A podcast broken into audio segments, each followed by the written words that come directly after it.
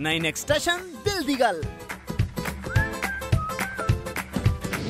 ਸਤਿ ਸ਼੍ਰੀ ਅਕਾਲ ਜੀ ਸਾਰਿਆਂ ਨੂੰ ਮੈਂ ਤੁਹਾਡਾ ਆਪਣਾ ਤਰਸੇਮ ਜੱਸੜ। ਸਤਿ ਸ਼੍ਰੀ ਅਕਾਲ ਜੀ ਸਾਰਿਆਂ ਨੂੰ ਮੈਂ ਤੁਹਾਡੀ ਆਪਣੀ ਸਿਮੀ ਚਾਹਲ।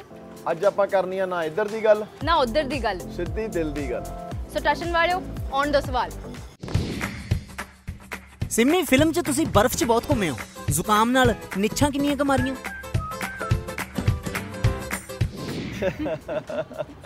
ਨਹੀਂ ਨਿਸ਼ਾ ਮਤਲਬ ਜ਼ਿਆਦਾ ਨਹੀਂ ਮਾਰੀਆਂ। ਠੀਕ ਸੀਗਾ ਅਸੀਂ ਉੱਥੇ ਅੱਗ ਸੇਕ ਲਈ ਸੀ ਨਾ। ਜਦੋਂ ਬਰਫ਼ 'ਚ ਘੁੰਮੇ ਆ ਉਹਦੇ ਨਾਲ ਦੀ ਨਾਲ ਅੱਗ ਵੀ ਸੇਕ ਲਈ yes. ਤੇ ਮਨਿੰਦਰ ਤੇ ਗੁੱਡੀ ਨੇ ਫਿਰ ਆਫਟਰ ਮੈਰਿਜ ਗਏ ਸੀ ਉੱਥੇ ਘੁੰਮਣ। ਤੇ ਉਹਨਾਂ ਨੇ ਆਪਣਾ ਕੱਪੜੇ ਕੁਪੜੇ ਲੈ ਕੇ ਗਏ ਸੀ ਪ੍ਰੋਪਰ ਪੂਰੀ ਤਿਆਰੀ ਨਾਲ ਗਏ ਸੀ ਆਪਾਂ। ਮੈਂ ਦਵਾਈਆਂ ਦਮੂਈਆਂ ਵੀ ਰੱਖ ਲਈਆਂ ਸੀ। ਪਰ ਸੇਮ ਫਿਲਮ 'ਚ ਤੁਸੀਂ ਘਰਦਿਆਂ ਨਾਲ ਲੜੇ ਹੋਏ ਹੋ। ਕਦੇ ਰੀਅਲ ਲਾਈਫ 'ਚ ਘਰਦਿਆਂ ਨਾਲ ਰੁੱਸੇ? ਰੁੱਸੇ ਤਾਂ ਰਹਿੰਦੇ ਆ ਮੈਨੂੰ ਲੱਗਦਾ ਬੱਚੇ ਅਕਸਰ ਘਰਦਿਆਂ ਨਾਲ ਰੁੱਸੇ ਰਹਿੰਦੇ ਆ। ਤੇ ਛੋਟੇ ਹੁੰਦੇ ਤੋਂ ਲੈ ਕੇ ਮੈਂ ਵੀ ਅਹ, ਰੁੱਸਦਾ ਖਾਸ ਹਾਂ ਮੈਂ ਵੀ ਅਹ, ਰੁੱਸ ਜਾਂਦਾ। ਤੇ ਛੋਟਾ ਹੁੰਦਾ ਵੀ ਰੁੱਸਦਾ ਰਿਹਾ। ਤੇ ਵੱਡੇ ਹੋ ਕੇ ਵੀ ਕਿਉਂਕਿ ਮਾਪਿਓ ਲਈ ਮੈਨੂੰ ਲੱਗਦਾ ਜਵਾਕ ਹਮੇਸ਼ਾ ਬੱਚਾ ਹੀ ਹੁੰਦਾ। ਮੈਨੂੰ ਹੁਣ ਵੀ ਯਾਦ ਆ ਕਾਲਜ ਟਾਈਮ ਵੀ ਮੈਂ ਰੁੱਸ ਗਿਆ ਸੀ ਮੈਂ ਬੁਲਟ ਲੈਣਾ ਸੀਗਾ। ਤੇ ਮੈਂ ਰੁੱਸ ਗਿਆ ਫਿਰ ਮੈਨੂੰ ਇੱਕੇ ਕੰਡੀਸ਼ਨ ਲੱਗੀ ਕਹਿੰਦੇ ਵੀ ਫਸਟ ਈਅਰ ਚ ਇੰਨੇ ਨੰਬਰ ਲੈ ਲਾ ਤੈਨੂੰ ਸੈਕੰਡ ਈਅਰ ਚ ਬੁਲਟ ਮਿਲ ਜਾਊਗਾ ਤੇ ਫਿਰ ਮੈਂ ਲੈ ਲਈ ਸੀ। ਅਕਸਰ ਰੁੱਸਦੇ ਰਹਿੰਦੇ ਆ ਮੈਨੂੰ ਲੱਗਦਾ ਬੰਦਾ ਹਮੇਸ਼ਾ ਰੁੱਸਦਾ ਰਹਿੰਦਾ ਥੋੜਾ ਬਹੁਤਾ ਤਾਂ ਘਰਦਿਆਂ ਨਾਲ। ਤੁਸੀਂ? ਮੈਂ ਜ਼ਿਆਦਾ ਨਹੀਂ। ਮੈਂ ਜ਼ਿਆਦਾ ਜ਼ਿੱਦੀ, ਜਵਾਕ ਨਹੀਂ ਰਹੀ। ਤੇ ਮਾੜਾ ਮੋਟਾ ਕਦੀ ਮਤਲਬ ਜ਼ਿੰਦਗੀ 'ਚ ਇੱਕ ਦੋ ਵਾਰੀ ਕ- ਕਿਸੇ ਚੀਜ਼ ਨੂੰ ਮੈਂ ਕਿਹਾ ਹੋਊਗਾ। ਅਦਰਵਾਈਜ਼ ਸੌ ਨਿਆਣਾ ਸੀ ਮੈਂ। ਤਰਸੇਮ ਰੱਬ ਦਾ ਰੇਡੀਓ ਦੋ ਵਾਰੀ ਕਰ ਲਈ। ਰੱਬ ਦਾ ਟੀਵੀ ਕਰਨ ਦਾ ਵੀ ਕੋਈ ਪਲਾਨ ਹੈ?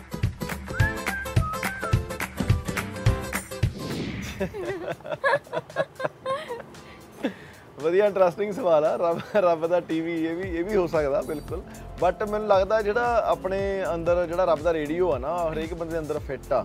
ਜਿਵੇਂ ਸਹੀ ਗੱਲ ਆ ਵੀ ਆਪਾਂ ਨੂੰ ਅੰਦਰੋਂ ਇੱਕ ਆਪਣਾ ਜਿਵੇਂ ਕਹਿੰਦੇ ਆ, ਜ਼ਮੀਰ ਦੀ ਆਵਾਜ਼ ਜਿਹਨੂੰ ਆਪਾਂ ਕਹਿ ਦਿੰਨੇ ਆ। ਆਪਣੇ ਜਿਹੜੀ ਅੰਦਰ ਆਪਣੀ, ਆਪਾਂ ਨੂੰ ਇੰਟੂਇਸ਼ਨ ਹੁੰਦੀ ਆ ਕਈ ਵਾਰ ਕਿਸੇ ਚੀਜ਼ ਨੂੰ ਲੈ ਕੇ। ਤੇ ਉਹ ਚੀਜ਼ ਆ, ਉਹ ਰੱਬ ਦਾ ਰੇਡੀਓ ਆ। ਤੇ ਰੱਬ ਦਾ ਟੀਵੀ ਜ਼ਰੂਰ ਰੱਬ ਦਾ ਟੀਵੀ ਵੀ ਕਰਾਂਗੇ। ਜੇ ਰੱਬ ਦੇ ਰੇਡੀਓ ਨੇ ਚਾਹਿਆ, ਤਾਂ ਰੱਬ ਦਾ ਟੀਵੀ ਵੀ ਜ਼ਰੂਰ ਹੋ ਜਾਊਗਾ। ਜੀ, ਬਿਲਕੁਲ। ਸਿੰਮੀ ਹੁਣ ਤਾਂ ਫੋਰਨ 'ਚ ਸ਼ੂਟਿੰਗਾਂ ਚੱਲ ਰਹੀਆਂ ਨੇ। ਅੰਗਰੇਜ਼ੀ ਐਕਸੈਂਟ ਦੇ ਵਿੱਚ ਕਿੰਨੀ ਕੁ ਇੰਪਰੂਵਮੈਂਟ ਆਈ?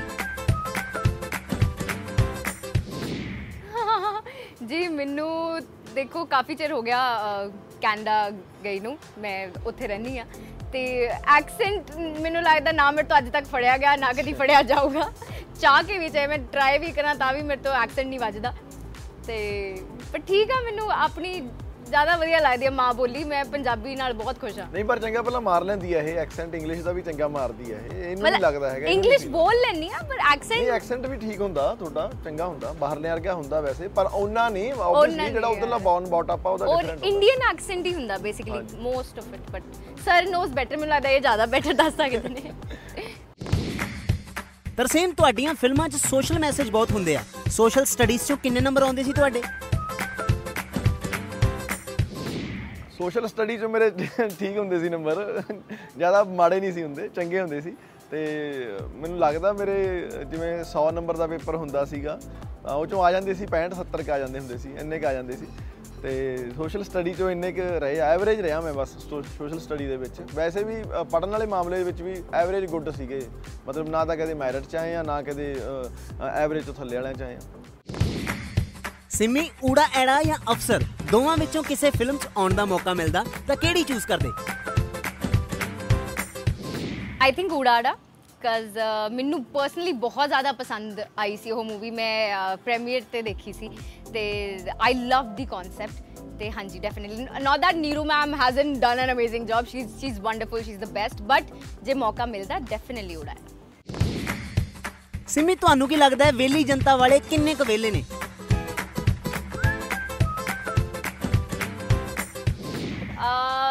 ਵਿਹਲੇ ਤਾਂ ਜੀ ਇਹ ਹਮੇਸ਼ਾ ਇੱਕ ਜਵਾਬ ਦਿੰਦੇ ਹੁੰਦੇ ਨੇ ਤਰਸੇਮ ਸਰ ਕਿ ਜਦੋਂ ਵਿਹਲੇ ਬੰਦੇ ਨੂੰ ਕੋਈ ਕੰਮ ਦੇ ਦੋ ਨਾ ਫਿਰ ਉਹ ਇੰਨੀ ਵਧੀਆ ਤਰੀਕੇ ਨਾਲ ਉਹ ਕੰਮ ਕਰਦਾ ਹੁੰਦਾ।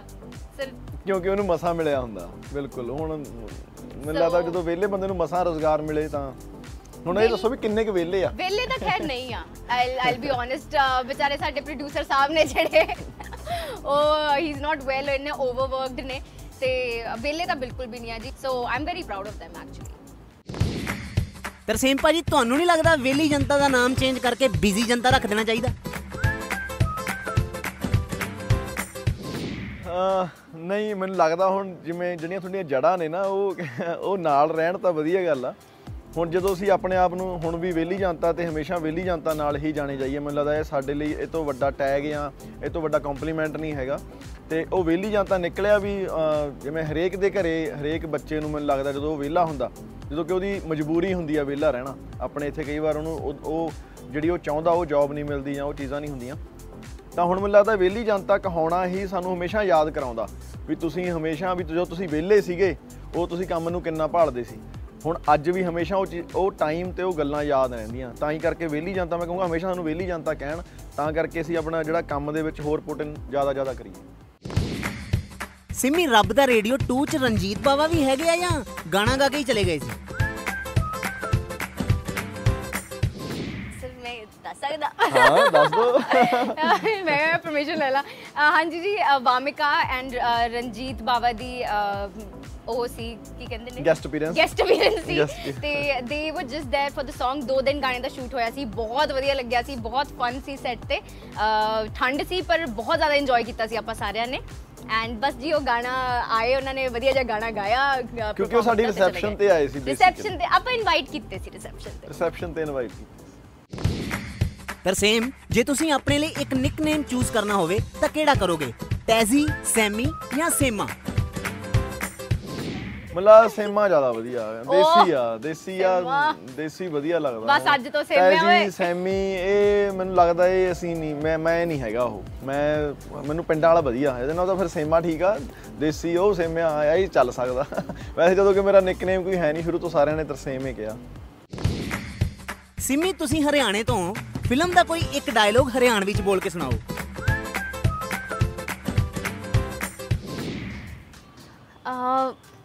मन ने पूछना था कि यो जो नवी नवेली दुल्हन हो वैसे है उन्हें एसी लगना चाहिए यहाँ पर ਕੀ ਬਾਤ ਆ ਯਾਰ ਸੱਚੀ ਆਉਂਦੀ ਹੈ ਤੈਨੂੰ ਇੰਨੀ ਜ਼ਿਆਦਾ ਹਰਿਆਣਵੀ ना वे तो नहीं ट्राई कर रही हूँ ਵੈਰੀ ਗੁੱਡ ਵੈਰੀ ਗੁੱਡ ਬਤਾ ਯਾਰ ये तो ਬਹੁਤ जवाब तो दे दे ਜਵਾਬ ਤਾਂ ਪੰਜਾਬੀ 'ਚ ਆਊਗਾ ਵੀ ਇਹ ਤੇਰਾ ਘਰ ਆ ਕੋਈ ਸਕੂਲ ਥੋੜੀ ਆ ਤੇ ਨਾਲੇ ਮੈਂ ਤੈਨੂੰ ਐਂ ਪਸੰਦ ਕੀਤਾ ਸੀ चल थैंक यू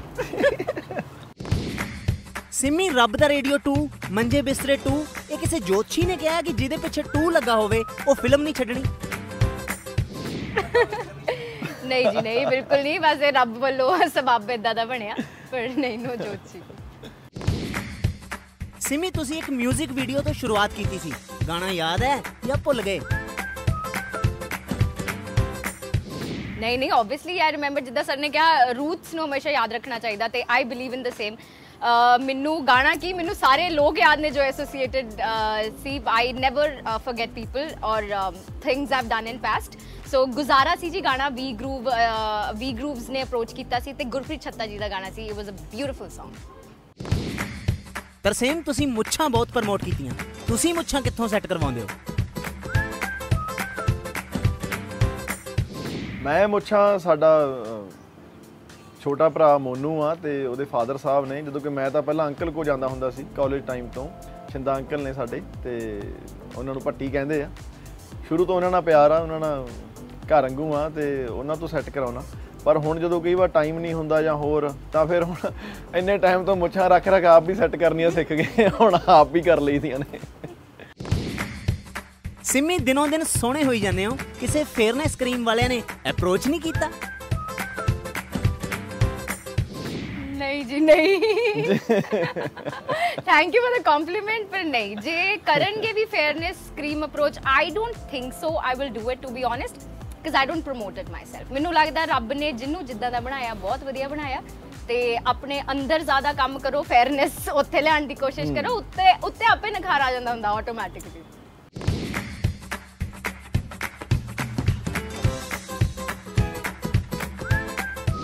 ਇਹ ਸੀ ਜੀ ਸਾਡੇ ਦੋਵਾਂ ਦੀ ਦਿਲ ਦੀ ਗੱਲ ਤੇ ਰੱਬ ਦਾ ਰੇਡੀਓ 2 ਬਾਰੇ ਕੁਝ ਗੱਲਾਂ।